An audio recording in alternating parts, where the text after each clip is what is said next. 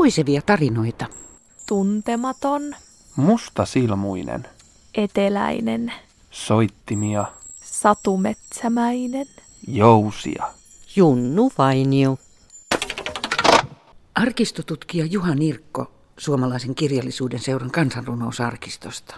Nyt on käynyt niin, että ei löydy saarnista mitään. Siis eikö mitään? No en kyllä nyt pysty löytämään, että sen verran tuota harvinaisempi puu meillä nyt on, että suomalaisesta kansanperinteestä ei, en helpolla löydä. Niin siis suomenkielisestä ei, ei, ei löydy, ruotsinkielisistä arkistoista saattaisi aivan, ehkä löytyä. Aivan. Mutta näillä eväin mennään nyt, vai muistatko jotain muuta? No toki sitten, jos mennään tuonne islantilaisilta etsimään, niin Eddassa löytyy. Siellä on tota, tämä, kun on väistyvä tämä pakanuus, kansanusko ja ollaan omaksumassa kristinuskoa, niin tämmöinen näkijättären ennustus. Siellä on Yggdrasil saarni, siis ihan jos luetaan Eddasta. Minä tiedän saarnin, se on Yggdrasil. Valkosora vihmoo sen korkeaa vartta, siitä lähtevät kasteet, jotka lankeavat laaksoon. Se Urdrin kaivolla viheriöi aina. Että Eddassa tämä on tämmöinen tuota, oikein maailmanpuu. Siellä saarnen juurella asuu käärme, sitten Latvassa taas on kotka. Siinä on tämmöinen niin kuin maskuliinis-feminiininen pari. Latvassa tosiaan kotka juurella se käärme ja siinä välillä kivasti vilistää orava. Näitä viestejä välittää Rata Toskr-niminen orava, joka vilistää pitkin runkoa. Tämmöinen hyvin veikeä maailmanpuu. Juuret tulee syvältä ja latva on taivaissa. Aika jännittävää, että Islannista. Joo, siellä on tämmöinen maailmansaarni. Siis hienoa, kiitos. no niin, kiitos tästäkin vähästä. Strömman kanavalla luontoselvittäjä Petra Nykvistin kanssa.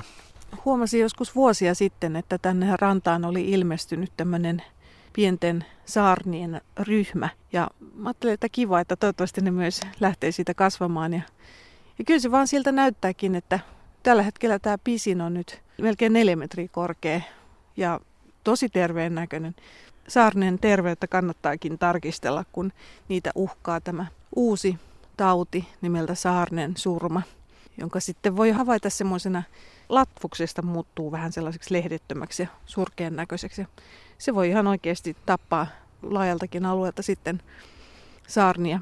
Se on siis sieni, tämmöinen uusi vieraslaji. Missä päin Suomea sitä on niin kuin havaittu? Onko se Ahvenamaata ja tätä Lounais-Suomea? Ahvenamaalla on ja paikoin sitten Etelä-Suomessakin, mutta siitä oltiin ilmeisesti aika huolissa jossain vaiheessa, mutta en ole kyllä hirveästi nyt nähnyt näitä sairaita puita, että, että kyllä saarnikin toistaiseksi vielä pärjää.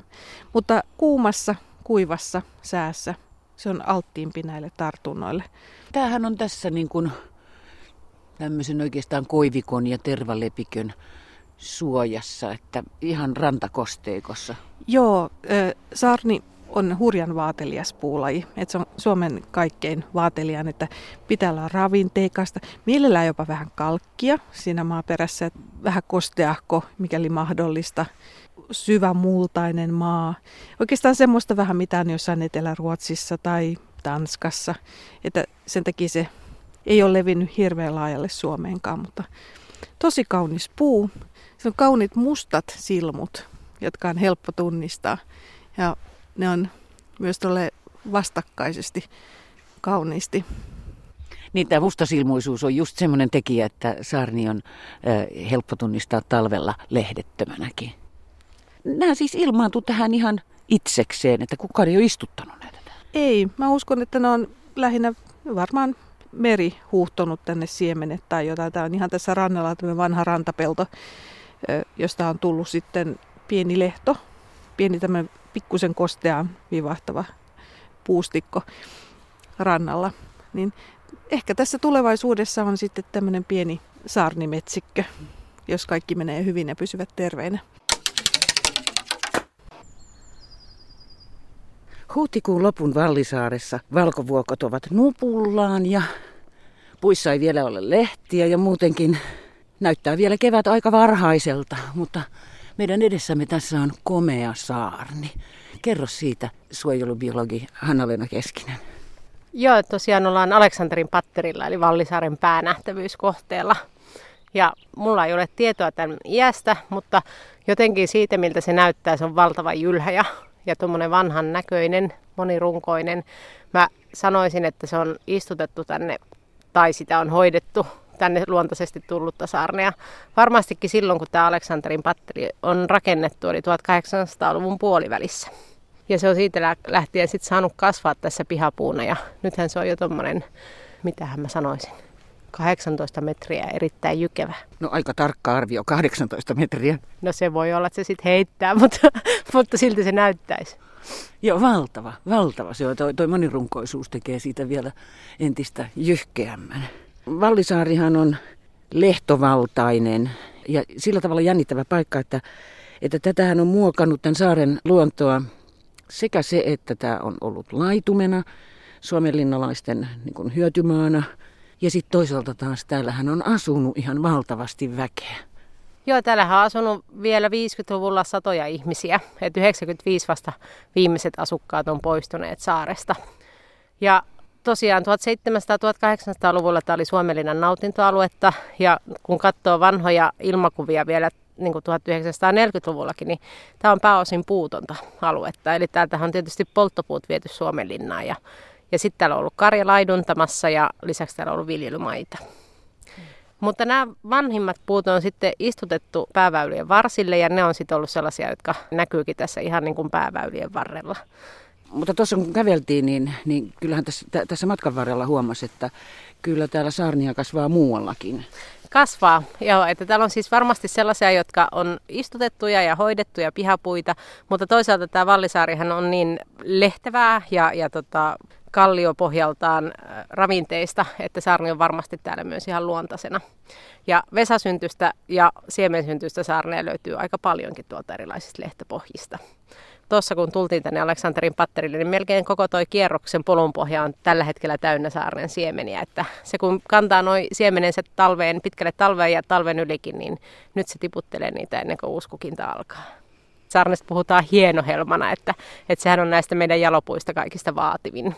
Ja se on aika hallan arka kanssa, että, että sehän on, esiintyy vaan täällä meidän tammivyöhykkeellä, heminboreaalisella vyöhykkeellä. Istutettuna se pärjää kyllä niin kuin tuolla pohjoisemmassakin, mutta, mutta että just tämä vaateliaisuus näkyy vähän joka kohdassa, että, että se ottaa helposti nokkiinsa hallasta ja sitten toisaalta se vaatii just siitä kasvupaikalta sellaista, että, että sieltä löytyy multaa ja löytyy vettä ja on ravinteisuutta. Mennään lähemmäs, niin katsotaan tuota runkoa vähän tarkemmin.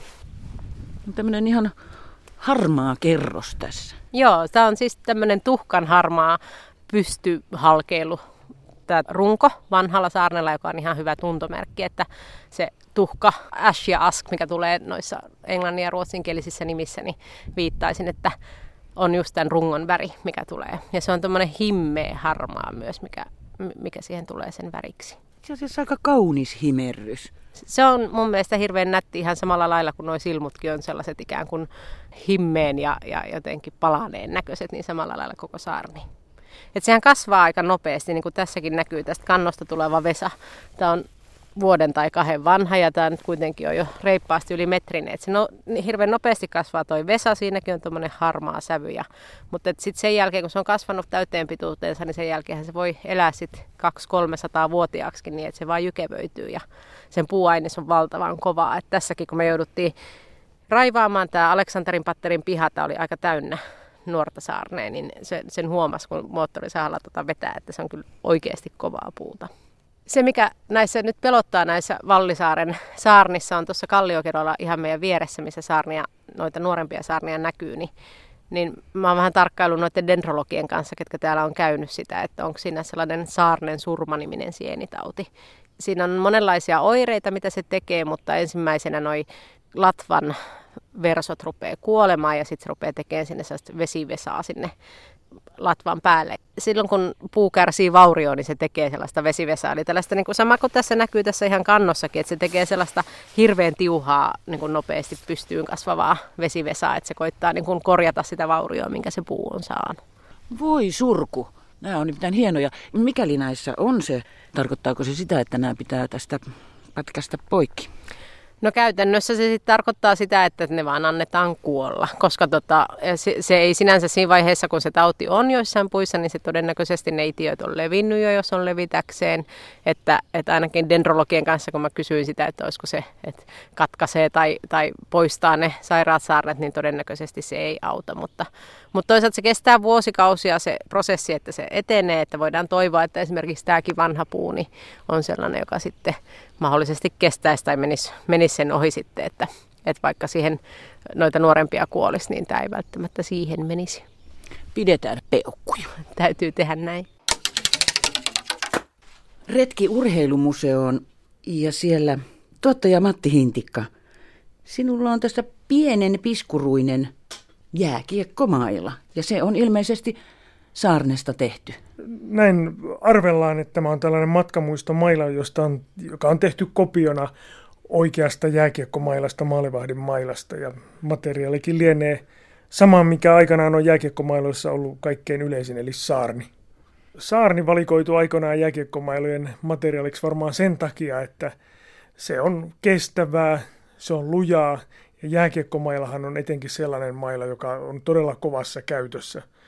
Siis kiekko on kova ja sitä lyödään kovaa ja sitten vastustajan mailat osuu mailat vastakkain ja, ja peli on, on kovaa ja vaatii näitä työkaluitakin sitten kovia ominaisuuksia ja se oli aikanaan 20-luvulla, kun jääkiekko alkoi ammattimaistua Pohjois-Amerikassa, niin se oli paras mahdollinen valinta materiaaliksi oli saarni ja myös baseball-mailat, joka on tietysti jo sitten johtava ammattiurheilu Pohjois-Amerikassa edelleenkin Yhdysvalloissa, niin baseball-mailat on myös saarnista valmistettuja ollut. Ja ilmeisesti jonkin verran tennismailat myös. Tennismailat ja sitten varmaan ihan kauttaaltaan voi sanoa, että kaikissa urheiluvälineissä saarni on ollut todella hyvä materiaali ennen nykyisten hiilikuitujen ja vastaavien tuloa tai sitten tällaisten komponenttirakenteiden, joissa on käytetty monipuolisesti sekä puuta että keinoaineita. Niin saarni on ollut paras, paras mahdollinen puuaine oikeastaan urheiluvälineissä, jos näin tiivistää. Toi, mitä kerroit jääkiekkomailasta, niin sehän tekee myöskin selkoa siitä, miksi sarnia on käytetty erilaisten työkalujen varsissa. Niin, jääkiekkomailahan on yksi, yksi työkalu todellakin, ja niin kuin sanon, että ammattipelaajia oli jo 20-luvulla Pohjois-Amerikassa jo vähän aikaisemminkin ja, ja sieltä aina 40-luvulle asti, jolloin alettiin sitten tekemään, edelleenkin säännön oli tärkeä materiaali, mutta sitten alettiin tällaisia liimapuurakenteita, eli saatiin vielä vahvempaa, kun tehtiin tällaista laminointia. Opittiin tekemään laminointia ja, ja sitten myöhemmin, kun aikanaan 70-luvulla, 80-luvulla maailman johtava jääkiekkomailla valmistajamaa oli Suomi, niin sitten myös koivu pääsi niin kuin kilpailemaan tässä merkityksessä. Että tämmöinen koivuvanerin tekotaitohan on sitten ollut suomalaista osaamista. Mutta oikeastaan niin kauan kuin puumaila, joka sitten syrjäytyi tässä viimeisten parinkymmenen vuoden aikana, niin kauan kuin puumaila oli se johtava tai keskeinen materiaali oli puu, niin niin kauan Saarni säilytti tämän asemansa jääkiekossa etenkin. Ja, ja baseballissa edelleenkin sillä on merkittävä rooli, että mailat tehdään puusta perinteisesti luokanopettaja Soili Hyvärisen kanssa Saarnen jäljillä. Siis pitkät ajat mä toin aina koulumatkan varrelta Saarnen lehtiä oppilaille tarkasteltavaksi ja piirrettäväksi, koska minä luulin, että Katajanokalla ei löydy yhtään saarnea. No sitten eräänä päivänä eräs oppilas toikin, olikohan se nyt välitunnilta vai oliko se oikein virallinen lehtien etsimistehtävä, niin toi minulle saarnen lehden. Ja minä tietysti heti pyysin, että vieppäs meidät kaikki nyt sinne, mistä sinä tämän löysit. Ja mikäli minä oikein muistan, niin se oli juuri tässä paikassa. Ja tässä paikassa nyt on vaan kuivunut kanto. Ehkä tämä on se saarni, jonka kantovesoista tämä lehti löytyy. Mutta tästä nyt minulla ei ole mitään todistusaineistoa. Ehkä jollain, jollain DNA-tutkimuksella voitaisiin tutkia, onko tuo saarnen kanto. Mä oon yrittänyt myöskin, on kierrellyt täällä rantoja, enkä ole löytänyt saarnia, mutta sanoit, että, että, että jossakin on. Mennäänkö katsomaan? Kyllä, voimme mennä tuonne. Mm. No, ryhdy oppaaksi, minä No niin. seuraan oppilaana. No niin, vankilaa kohti nyt päästäänkin vankilan pihalle. Ennen sinne ei päästy, eikä tiedetty saarnesta mitään, niin nyt voinkin viedä sinut sinne. Loistavaa päästä opettajan mukana vankilaan. No niin, siinäpä se saarni on.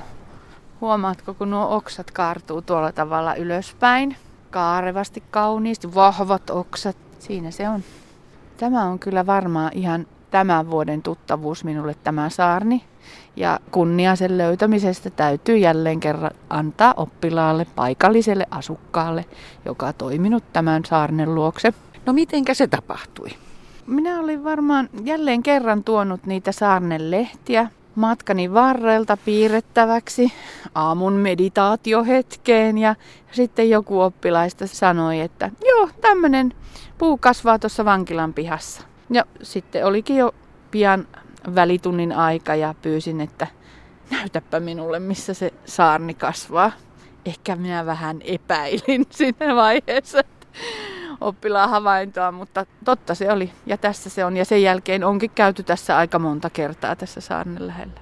Itse asiassa tässä saarnessa on ehkä kaikkein mukavinta oppilaille ne siemenet vai hedelmät, jotka on kauniita, virtaviivaisia, joita on kiva lennättää. Että ehkä tuo lehti ei oppilaasta ole niin kiinnostava, mutta tämä lennättäminen, se on kyllä aina hieno hetki, kun saa tarjota sille oppilaalle, lapselle mahdollisuuden esitellä sitä oman lähiluonnon tuntemusta, sitä tietoa, mitä opettajalla ei voi olla. Ja se, joka tulee vaan siitä, että on siinä ympäristössä, leikkii, liikkuu, tekee omat havaintonsa. Ja tässä tämän saarnen kohdalla kävi juuri näin. Professori Kari Heljevaara, mistäköhän tästä lähistöltä löytyisi saarni? No tässä on nyt vähän niukan puoleisesti, mutta olisiko tämä? Se on saarni. Saarnihan on Suomessa aika vähälukuinen puulaji ja sen takia sillä todennäköisesti on hyvin vähän hyönteisiäkin, että se ei ole myöskään mikään kovin suosittu hyönteisten ruokapöydässä. Saarnen nilassa tai kuoren alla elää pari pientä kaarnakuoriaista, iso saarnen niluri ja pikkusaarnen niluri, jotka aiheuttaa hyvin kauniita koristeellisia syömäkuvioita sinne puun pintaan tai kuoren alle, mutta ne on kumpikin aika harvinaisia hyönteisiä, eikä niihin kyllä ihan joka päivä törmää. Mutta Saarnella on yksi tosi paha tuholainen, saarnen jalosoukko, joka on tämmöinen hyvin kaunis, smaragdin vihreä jalokuoriainen, joka alun perin on kotoisin Kiinasta ja muualta Aasiasta, josta se on kulkeutunut Amerikkaan saarni lautojen mukana.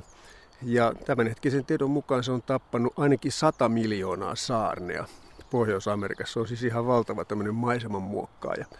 Ja nyt tiedetään, että se esiintyy myös Moskovassa, jonne se on kulkeutunut ja hävittänyt sieltä Moskovan puistopuita niin, että Moskovassa ei kohta kasva lainkaan saarnia. Suomessa tätä lajia ei vielä ole, ja voi olla, että saarnia on Suomessa niin vähän, että emme sitä vielä ihan näkään, mutta koskaan ei tiedä näiden tulkaslajien suhteen, että tuleeko vai eikö tule. Siis lautojen mukana. Niin, siis saarnesta tehdään erilaisia pakkauksia, joilla, joilla viedään kaikenlaista materiaalia kaukoidästä, esimerkiksi Pohjois-Amerikkaa. Ja näiden lautojen sisällä saarnijalosoukon toukat hyvin huomaamattomasti pystyy matkustamaan. Niitä ei ollenkaan havaitse. Ne on siellä puun sisällä ihan kerta kaikkiaan, niitä ei näe millään. Mutta sitten vähitellen ne toukat koteloituu, aikuistuu, tekee siihen saarni puuhun pienen reijän ja vapautuu sieltä ja hakeutuu sitten lähelle kasvaviin saarniin. Ja pikkuhiljaa kuivattavat ja tappavat ne. Joskus näihin saarnilautoihin lyödään semmoinen leima, että jossa lukee, että, että guaranteed, että tässä puussa ei ole tuholaisia. Mutta kerran mä oon nähnyt semmoisen leiman saarnipuussa, jonka leiman läpi oli tullut yksi saarnen jalosoukko ja on tehnyt reijän keskelle sitä leimaa.